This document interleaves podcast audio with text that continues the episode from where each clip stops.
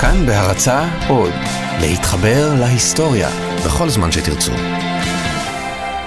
סמי פרוליס צ'יטיון לינגבון ויקומפרנס? איך הול פחתלה? ואולי עכשיו, עכשיו אתם מבינים?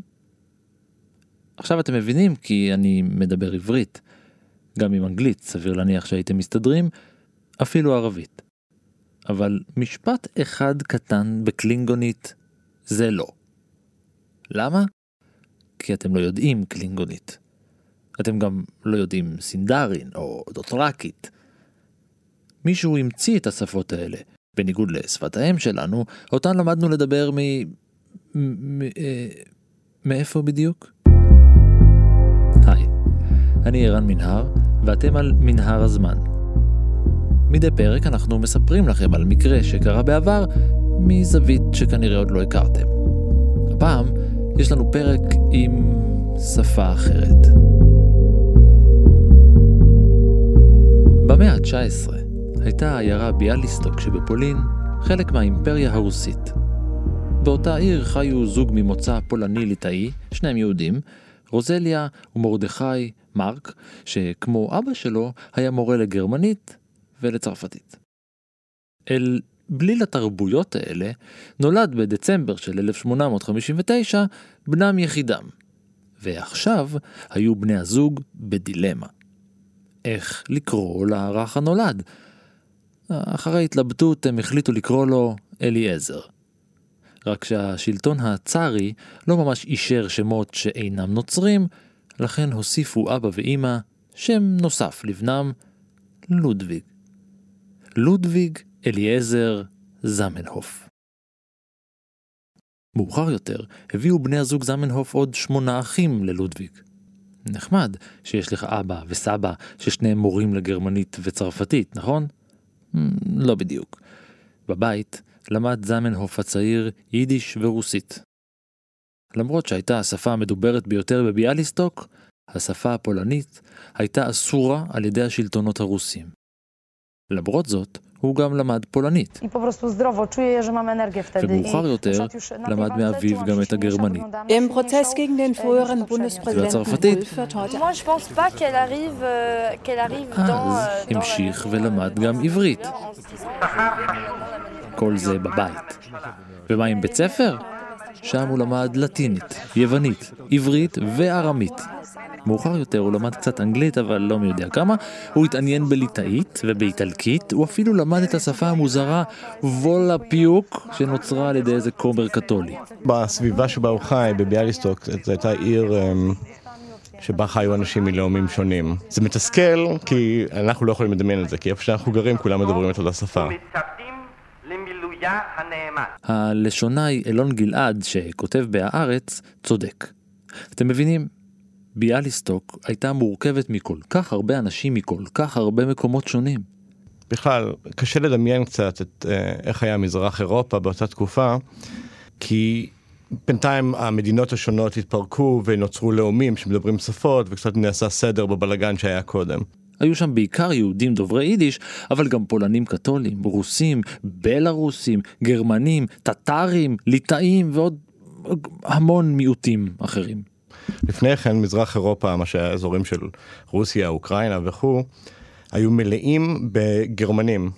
אנשים שבמהלך סוף ימי הביניים, תחילת העת החדשה, הגרמנים נדדו מאזור שאנחנו קוראים לו גרמניה היום, אל האזור שבמזרח אירופה, הקימו שם ערים, והם בעצם היו מין מעמד עליון בתוך אזור של כפריים סלאבים, וערים שבהם חיו גרמנים, רופאים, סוחרים, בנאים, מהנדסים, מה שלא יהיה, מורים בבתי ספר.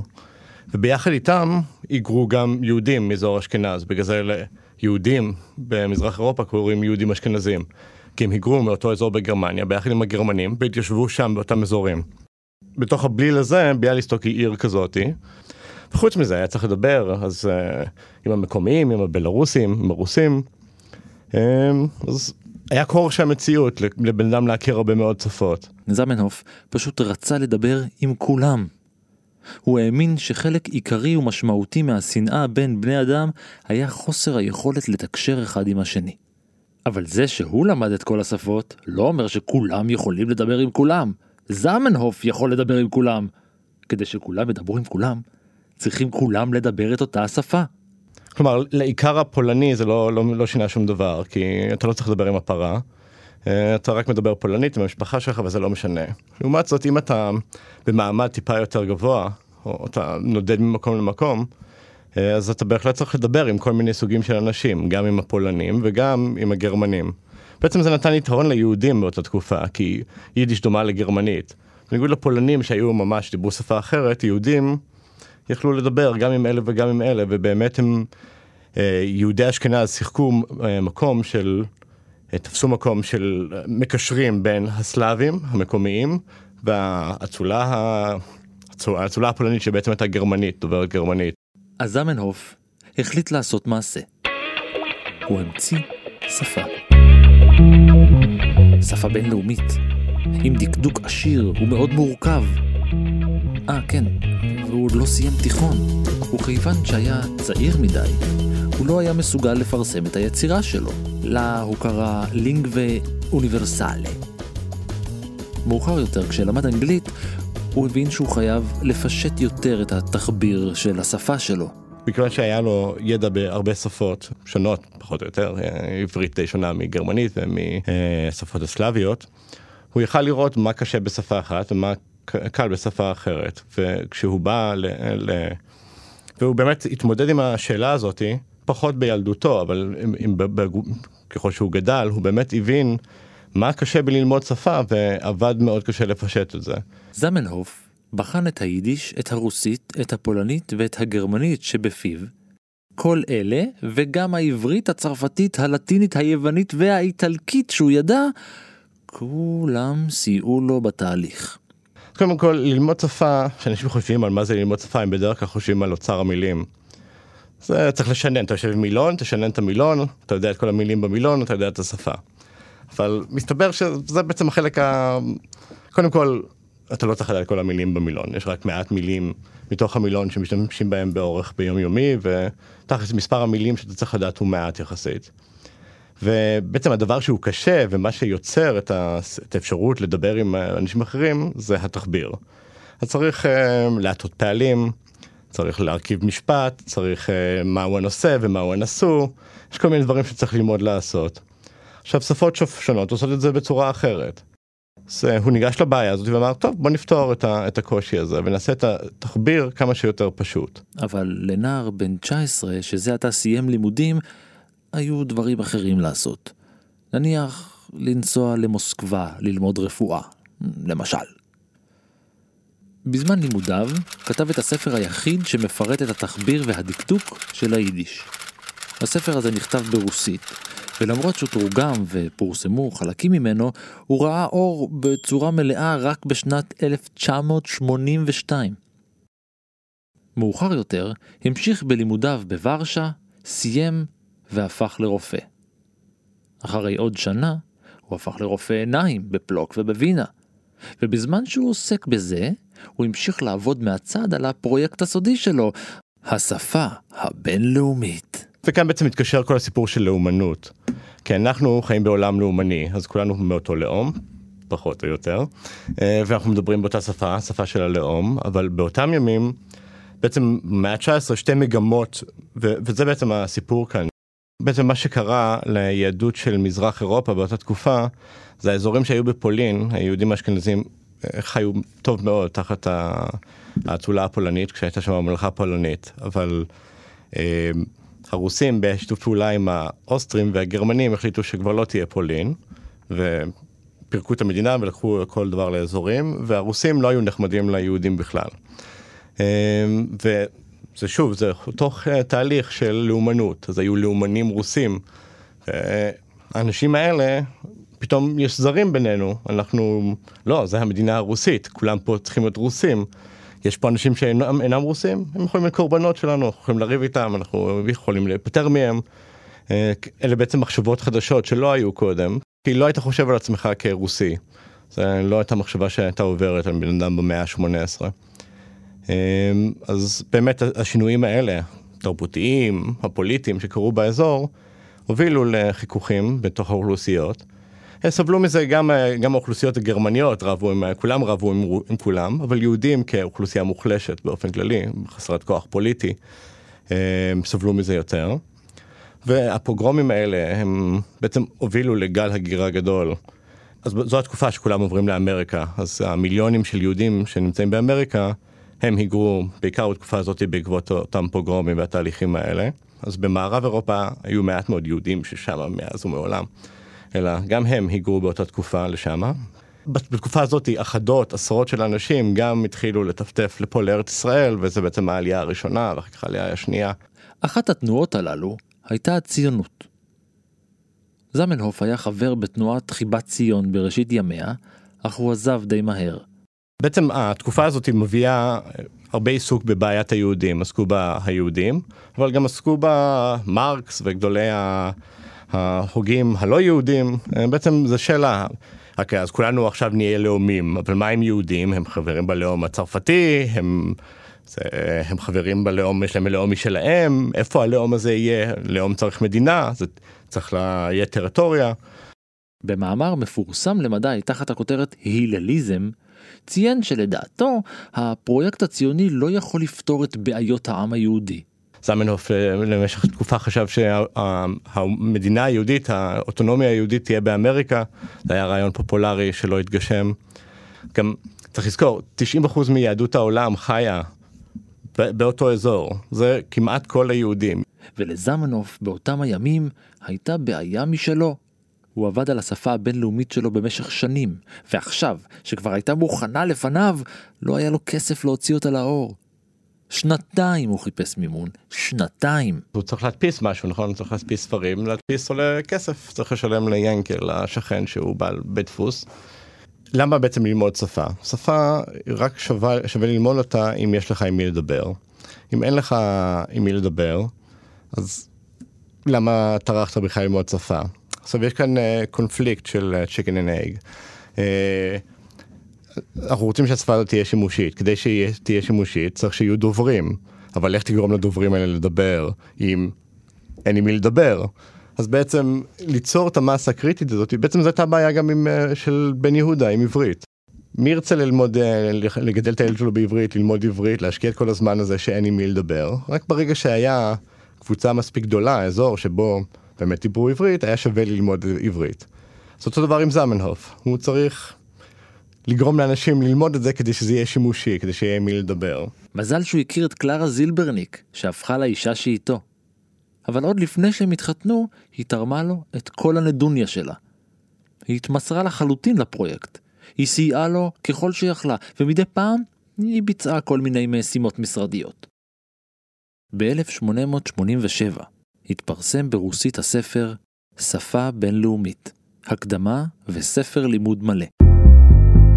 עכשיו בהקדמה לספר שלו הוא באמת מסביר שזה מועיל גם אם אין אנשים שמדברים, זה חלק מהטיעונים שלו שהוא מנסה לשכנע את הקוראים שלו. תצ... הוא אומר, הוא בהתחלה אומר, אתם תצחקו עליי שאני אידיאליסט פה ומה הטעם וזה לא יעבוד, הוא גם, היו שפות בינלאומיות מומצאות אה, באותה תקופה שהוא הכיר אותם, הוא לא הראשון שהמציא שפה בינלאומית כזאתי, אה, והוא יודע שאנשים חושבים שזה מצחיק. אה, הוא מנסה לשכנע, הוא אומר, אתה תוכל להשתמש בזה גם אם אין אנשים אחרים שמדברים את השפה הזאת. אתה תוכל, אה, בגלל שהשפה הזאת כל כך פשוטה, אם אתה תלך עם מישהו עם הספר הזה עם, ועם מילון, תוכל לכתוב לו על דף, והוא יוכל בעזרת מילון להבין את זה, מה שאי אפשר בשפה אחרת. בגלל שהדקדוק שה, כל כך פשוט, אז תכתוב משפט על הדף ותביא את זה למישהו שלא מדבר עברית, שיסתכל במילון. אבל הוא לא יכל, לא יכל למצוא את המילים האלה במילון כי הם בהטייה. אז uh, הוא צריך ל, למצוא את השורש כדי למצוא את המקום, או לחזור לגוף שלישי יחיד כדי למצוא את זה, או להיפטר מהו"ב החיבור או כל uh, צירוף אחר. כדי, uh, אולי אחד הדברים שאני הכי אוהב בהמצאה שלו, הוא אמר וואי זה, זה כזה טרחה ללמוד כל כך הרבה מילים. אז אתה צריך ללמוד גם את המילה טוב וגם את המילה רע. זה בזבוז, בזבוז ענק של זמן. אז הוא החליט שיהיה רק את המילים החיוביות, אז נגיד אה, בונו, זה טוב, אז איך אתה אומר רע? אתה אומר מל בונו, מל בונו זה רע. עכשיו, הקידומת הזאת עם מל, חבר אותה לכל מילה, ייתן לך את ההפך. ככה כבר חסך חצי מהמילים שצריך ללמוד. אמ, אז אה, בעזרת הכללים האלה כל אחד בעצם יכול ליצור אה, אוצר מילים שהוא צריך. אתה לא צריך לדעת שום דבר, זה קל מאוד לעשות. ואפשר לתקשר גם אנשים שרק התחילו ללמוד יכולים לשלוח אחד לשני מכתבים, מה שקשה מאוד לעשות ביחס לשפות.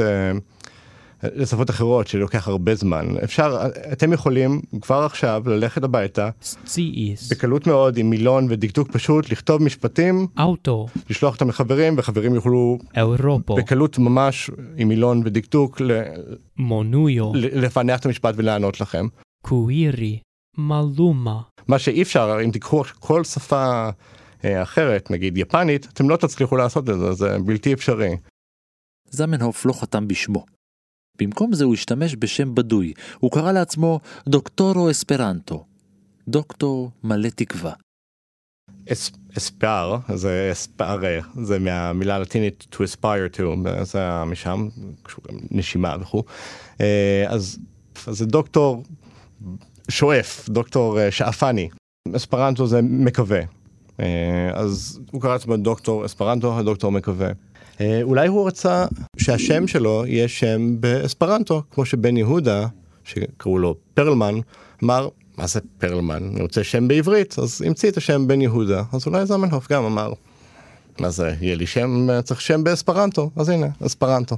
הדוקטור המקווה קרא לשפה שהמציא לינגבו אינטרנציה. אך מרגע שיצאה מתחת ידיו, כבר לא הייתה שלו.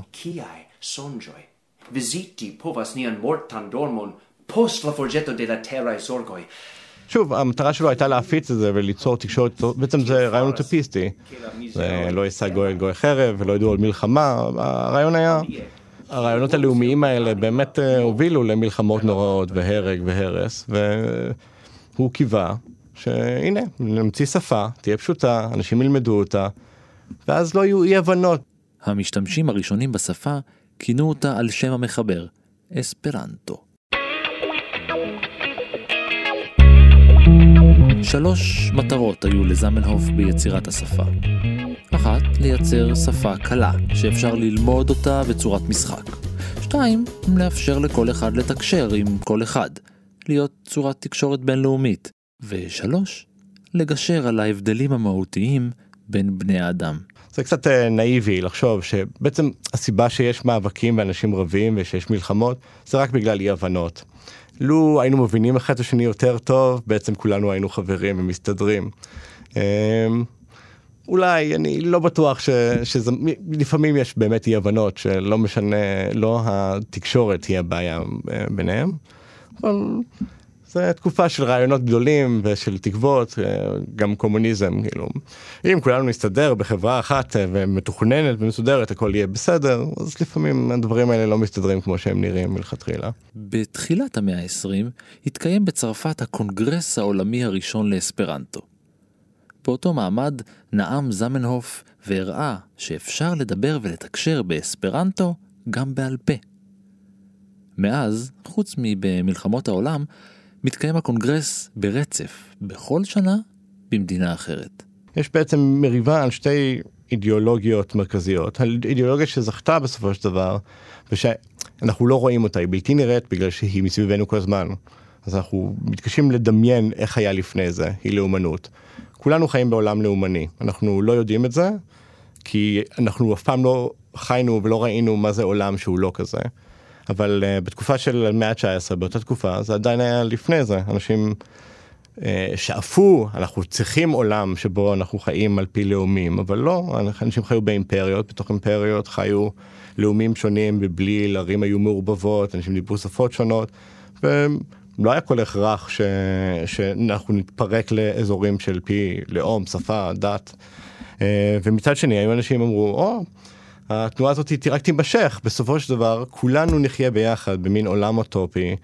אז יש כאן שתי מגמות שונות שהתפתחו במאה ה-19. מצד אחד, יש מגמה של לאומנות, של צריך להתאחד ביחד, קבוצות מאותם לאומים, ולהפריד אנשים מלאומים שונים.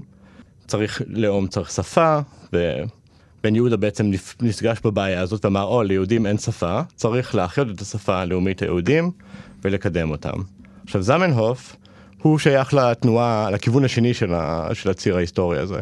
אף על פי שבהתחלה הוא כן היה לו קשר לציונות, והוא ניסה לפתח שפה אה, אוניברסלית יהודית. בעצם הגרסה המקורית של האספרנטו הייתה מין יידיש מופשטת, שהייתה אמורה להיות השפה של יהודי אשכנז האוניברסלית, כי גם בתוך יידיש יש אה, ניבים שונים.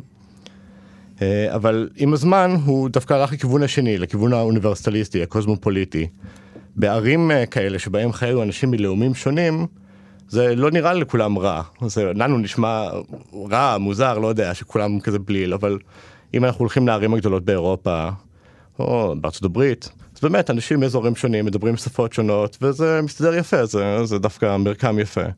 אפשר בהחלט לחשוב שהמצאה ופיתוח של שפה חדשה הייתה מפעל חייו של זמנהוף. אפשר לחשוב את זה, אבל זאת תהיה טעות. זמנהוף פרסם קובץ של פילוסופיה דתית לה הוא קרא הומרניסמו, הומניזם, אנושיות. הוא התבסס על עקרונותיו של הלל הזקן. הוא ביקש להיות נחמד לכל אדם. זהו אכן עיקר כל חיי, הוא אמר, אוותר על הכל בשבילו. על עבודתו למען האנושות קיבל זמנהוף בשנת 1905 אות כבוד. חמש שנים אחר כך הוא הועמד לזכייה בפרס נובל לשלום. הוא לא קיבל אותו, אבל הוא היה מועמד לתואר עוד 11 פעמים. הוא אפילו מונה לעמוד בראש מסדר איזבלה הקתולית על ידי אלפונסו השלישי מלך ספרד. אבל למה בכלל להמציא שפה? הרי אפשר באותה מידה של השקעה ורצינות להתכוון ולרצות להפוך כל שפה אחרת, קיימת, לשפה בינלאומית. אמ, בעצם אין גבול לכמה שפות יכול בן אדם ללמוד. הבעיה היא שיש גבול של זמן.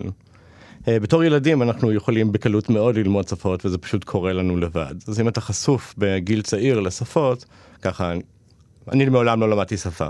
אני יודע עברית ואנגלית, זה קרה לי פשוט. ככה, ככה גדלתי.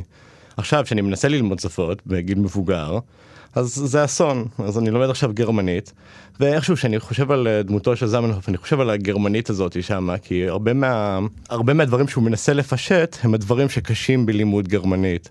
אז אתה צריך ללמוד על כל כך הרבה יוצאים מן הכלל, ויש פעלים כאלה ופעלים כאלה, והפועל הזה הוא ככה, והפועל הזה ככה. וזה בעצם עומס מאוד גדול שבן אדם שלומד, אנחנו נמצאים במקום, אתה רוצה ללמוד את השפה, אתה צריך לעבוד מאוד קשה ללמוד את השפה, וזה באמת מציב קושי של אנשים לתקשר אחד עם השני. גם אני חושב שהסיפור של מגדל בבל עומד שם ברקע, זמנהוף מן הסתם מכיר את הסיפור של מגדל בבל, ומי לא. והרי מה, מה קורה שם? יש ה, כל המלחמות וההיפרדות של אנשים ללאומים שונים, והמלחמות והריבים, נובעת מהעובדה שאלוהים הכניס בפינו שפות שונות. ואיך היה, פעם היה יותר טוב, שכולנו היה שפה אחת. אז ההיגיון הפשוט אומר שאם מישהו, לא אלוהים, אלא אדם ימציא שפה אחת, אז כולנו נסתדר ביחד ונהיה עולם אחד משותף. וזה חלום אוניברסלי שהוא משתלב ביחד עם קומוניזם, היו הרבה רעיונות כאלה, אנרכיזם, יש כל מיני אידיאולוגיות גדולות שראו, שהיו אנטי-לאומיות. יש uh, משפט כזה חוכמה שנאמר על ידי חוקר יידיש במאה ה-19, שפה היא דיאלקט שיש לו uh, צבא וחיל ים. זה נשמע יותר טוב ביידיש. בעצם הרעיון שם, ואפשר להסתכל על זה נגיד, היו מילונים של השפה היוגוסלבית. עכשיו, כיוון אה, שכבר אין יוגוסלביה, אז כבר אין שפה כזאת, וזה התפרק.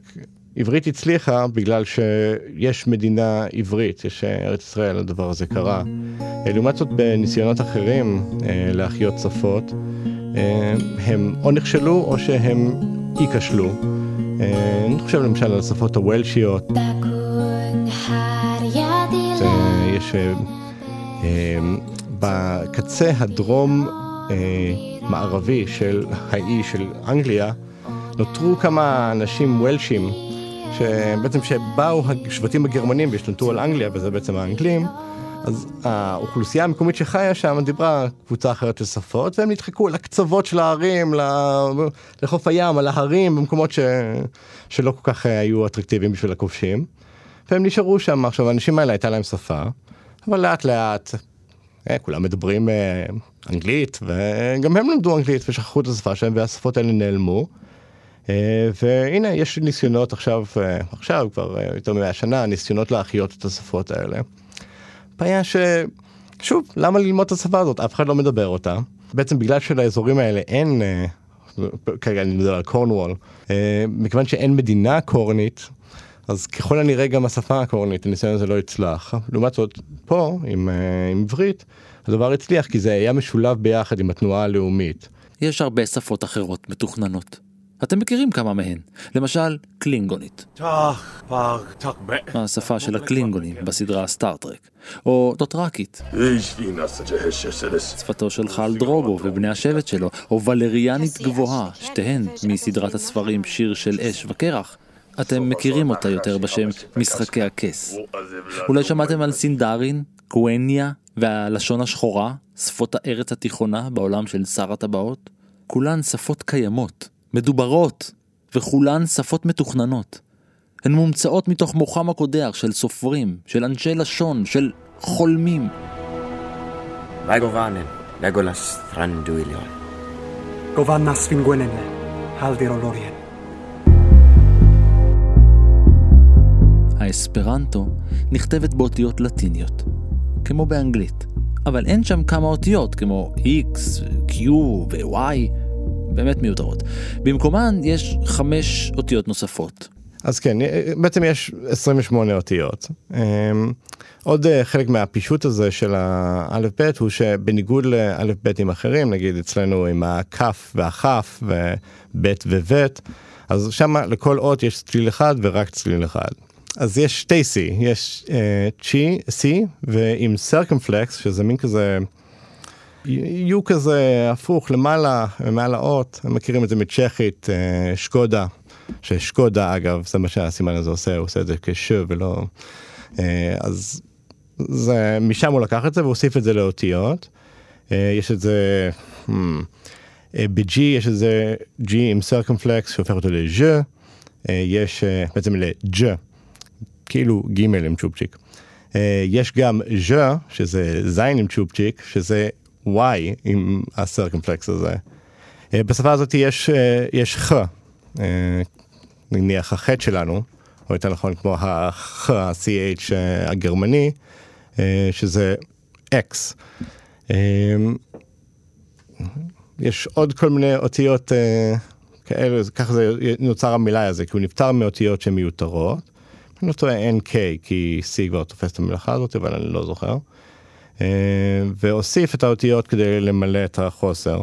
מבנה השפה מבוסס על שפות אה, הודו-אירופיות, והיא נשמעת קצת כמו שפה סלאבית. הדקדוק שלה נובע מהשפות הרומניות. מילות תואר נגמרות ב-א. אז אם יש לך מילה, היא נגמרה בסיומת א, אתה יודע שזה תואר. זה הופך את זה מאוד קל, אה, עם עבר, הווה ועתיד, אז בפעלים. אז זה איס, אס ואוס. ולא למדתי אספרנטו, לפני שבאתי לפה לשידור אני עברתי על, ה... על קיצור התחביר, וקיצור התחביר הוא מאוד פשוט. ביחס לשפות אחרות שבהן יש תחביר מאוד מאוד מורכב, שצריך ללמוד, נמשך מאות עמודים, באופן מפורסם לאספרנטו יש 16 כללים של תחביר שצריך ללמוד. זמנהוף המציא בספרו 900 שורשים. מתוכם ניתן להצמיח עשרות אלפי מילים. במילון האספרנטו שפרסם הופיעו אפילו עוד יותר שורשים. כחלק מהמטרה, וגם זה הוא אומר בספר שלו, שהוא רצה ש... שיהיה קל. שהוא היה יכול, הרי זה שרירותי לגמרי הקול של המילים, אז הוא היה יכול להמציא קול צליל, כל סדרה של צלילים בשביל כל מילה. אבל אז היה יותר קשה לי ללמוד את השפה. אז בעצם הוא לקח בעיקר מהשפות הלטיניות, כי בעצם מילים בינלאומיות כאלה הן בדרך כלל נוטות להיות במילים לטיניות. אז אה, אם דיברנו על אה, ספר, אז זה ליברו, אז זה ליבר, או אה, ליברה. בצרפתית, יש שם גם מילים מגרמנית לקוחות, גם מאנגלית יש שם קצת, נגיד האני, I, אז זה מי. כן זה yes, אבל לא זה נה. אמ, יש שם גם שימוש בשפות, במילים שאולות מהשפות הסלאביות, בעצם מה שהוא הכיר, אבל בעיקר הוא שאל מהשפות, מהשפה הלטינית ומגרמנית. אלה היו השפות הדומיננטיות באותה תקופה.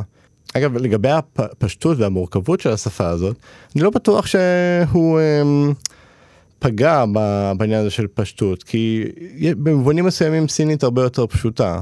אה, מצד שני, יש דברים שכן מוכרים לנו, נגיד, אה, נגיד אנחנו מכירים מאנגלית, יש A-Book ו-The Book. אז באספרנטו אין A-Book, זה כמו בעברית, גם אצלנו אין A ספר, יש רק ספר, זה אותו דבר באספרנטו, אולי בהשפעה של עברית. זמנהוף מת בוורשה באפריל של 1917, ככל הידוע בשל בעיה בלב. הוא היה בן 57. באוקטובר של אותה השנה קיבלה האספרנטו זריקת עידוד מהרוסים. ארגון האספרנטו הסובייטי הוקם והוכר רשמית על ידי הממשלה. ליאון טרוצקי, שכתב את הביוגרפיה של סטלין, ציין ששמש העמים למד אספרנטו. לאחר מלחמת העולם הראשונה, הועלתה הצעה בחבר הלאומים לקבל את האספרנטו כשפת העבודה הרשמית של הארגון. מדובר בארגון שקדם לאו"ם, כן? הרעיון הזה של הלאומיות שניצח עד כה, הוא לא הוביל אותנו למקום טוב, הוא הוביל להרס והרג. הנה בוא נעשה ממשלה בינלאומית. אגב, אה, בזמן, מה תהיה השפה הבינלאומית שידברו שם בחבר הלאומים? אה, עלתה הצעה אספרנטו, אספרנטו הייתה אמורה להיות השפה הזאתי. עשרה נציגי מדינות אישרו את ההצעה, ורק הנציג הצרפתי התנגד. אמ, לכאורה, ניצחון מרשים לאספרנטו. אבל רק לכאורה. הנציג הצרפתי ראה באספרנטו איום. במיוחד כשהצרפתית הולכת ומאבדת את מקומה כלשון בינלאומית. אז צרפת הטילה וטו. וטו וטו, אבל אחרי שנתיים הארגון המליץ לחברות בו על שילוב אספרנטו במערכת החינוך שלהם. אה, כן, בעצם יש, לזה שתי צדדים, יש את העובדה שהיה אימוץ חלקי, קצת בברית המועצות, ויש אה, גם בסין היה איזה תנועה של שימוש, ובעצם צריך להגיד משהו, כן, התנועה הזאת היא שגשגה, אה, הוקמו מועדונים כאלה ברחבי העולם, הייתה דחיפה מאוד גדולה והרבה מאוד אנשים, מיליונים של אנשים למדו אספרנטו. אז הדבר הזה קרה. בעוד הדבר הזה קורה, הדבר גם uh, מביא התנגדות. Uh, אולי המתנגד הכי מפורסם לאספרנטו זה היטלר, שכותב במיינקאמפ, הוא כותב שהיהודים, הרי כל הספר הזה מלא במה היהודים הרשעים עושים לנו, אז uh, פה הוא, הוא אומר, היהודים מנסים להמציא שפות בינלאומיות, ואז הוא בסוגריים, למשל אספרנטו, אה, שכדי שאנחנו נלמד אותם ונשכח את השפות שלנו שמתקשרות לגזע וללאום, אה, אז ואכן הוא פעל בעקבות מה שהוא אמר בספר ואכן הייתה רדיפה של מועדונים של אספרנטו ונשרפו ספרים והדבר הזה ביחד עם תרבות יהודית אחרת גם האספרנטו נרדפה ויש להניח שהיא גם חוסלה בתקופה של השלטון הנאצי. ב-1935 נאסרה אספרנטו בחוק הגרמני. לאליעזר וקלרה זמנהוף נולדו שלושה ילדים. כולם נרצחו בשואה. נכדו, לואי כריסטוף זלסקי זמנהוף, ניצל וחי כיום בצרפת. אפילו ברוסיה של סטלין שינו את הגישה. בתקופת התיאורים הגדולים שלחו דוברי אספרנטו אל הגרדום, אל הגלות או אל מחנות עבודה בגולאג. בעוד שביפן של הקיסר הוצא האגף השמאלי של תנועת האספרנטו מחוץ לחוק, באיטליה הפשיסטית דווקא חיבבו את השפה, שנשמעה להם דומה לשפת אימם. אה, במשולש הגבולות בין בלגיה לגרמניה ולצרפת, יש איזה מחוז, אפילו מחוז ההגזמה, זה איזה שכונה קטנה, שבשל הסכמים בינלאומיים שונים אה, קיבלה עצמאות לתקופה מאוד קצרה אחרי מלחמת העולם הראשונה. ועלה הרעיון שהשפה הרשמית של המקום הזה תהיה אספרנטו, אה, אלא שאף אחד לא הכיר בעצמאות של החבל הזה והוא לא היה עצמאי והסיפור הזה לא הייתה ממנו שום דבר. אספרנטו מעולם לא הפכה באופן רשמי לשפה השנייה של אף מדינה, אבל היא נכנסה למערכת החינוך של כמה מדינות, כולל של סין. נניח במשפחה שלי מקוויבק בקנדה, ושם הצרפתים קנאים, התושבים הצרפתים של קוויבק קנאים מאוד לצרפתיותם. יש בזה היגיון, כי רוב האנשים בקנדה הם דוברי אנגלית, ואם הם לא יהיו קנאים לצרפתיות שלהם, יש סכנה שלאט לאט כולם ידברו אנגלית והצרפתית תיעלם והם יאבדו את הלאום שלהם. אה, ולכן יש שם חוקים שאנחנו, אה, הדוברים, דוברי האנגלית של אזור קוויבק, אה, רואים אותם כדרקונים. אה, למשל, אסור שהשלט באנגלית, או נגיד יידיש או עברית, יהיה יותר גדול מהשלט בצרפתית. אז אם יש לך חנות ואתה רוצה לפרסם אותה ואיזה שכונה דוברת אנגלית וכולם דוברי אנגלית וכל הלקוחות שלך דוברי אנגלית ואתה בכלל לא יודע צרפתית. יבוא פקח וייתן לך דוח עם, ה, עם ה, הגודל של הפונט יותר קטן בצרפתית. בכל העולם, מפולין ואנגליה, דרך צרפת וצ'כיה ועד ספרד וברזיל.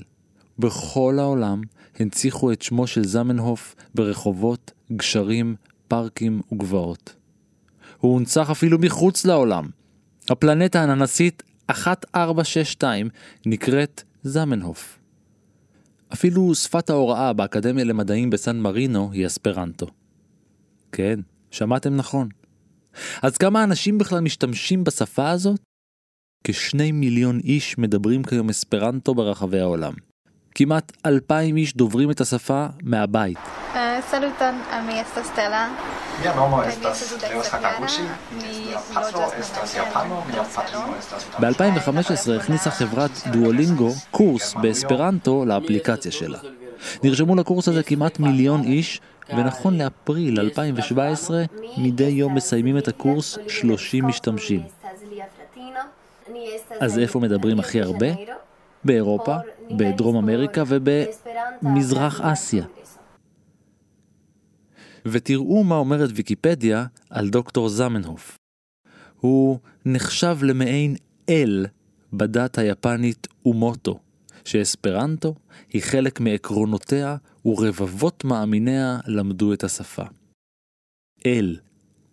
אבל זה כבר נושא לפרק אחר.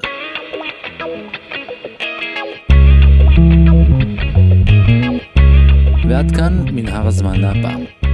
תודה ללשונאי אלון גלעד שכותב בהארץ. תודה גם לאור מנהר, פרולה פרודוקטדו, לניר גורלי, פרולה רדקטדו, ולטכנאי נדב זילברשטיין. לעוד פרקים וסיפורים נוספים מההיסטוריה, היכנסו לאתר של כאן ולאפליקציות הפודקאסטים השונות. אני ערן מנהר, נשוב וניפגש בפרק הבא.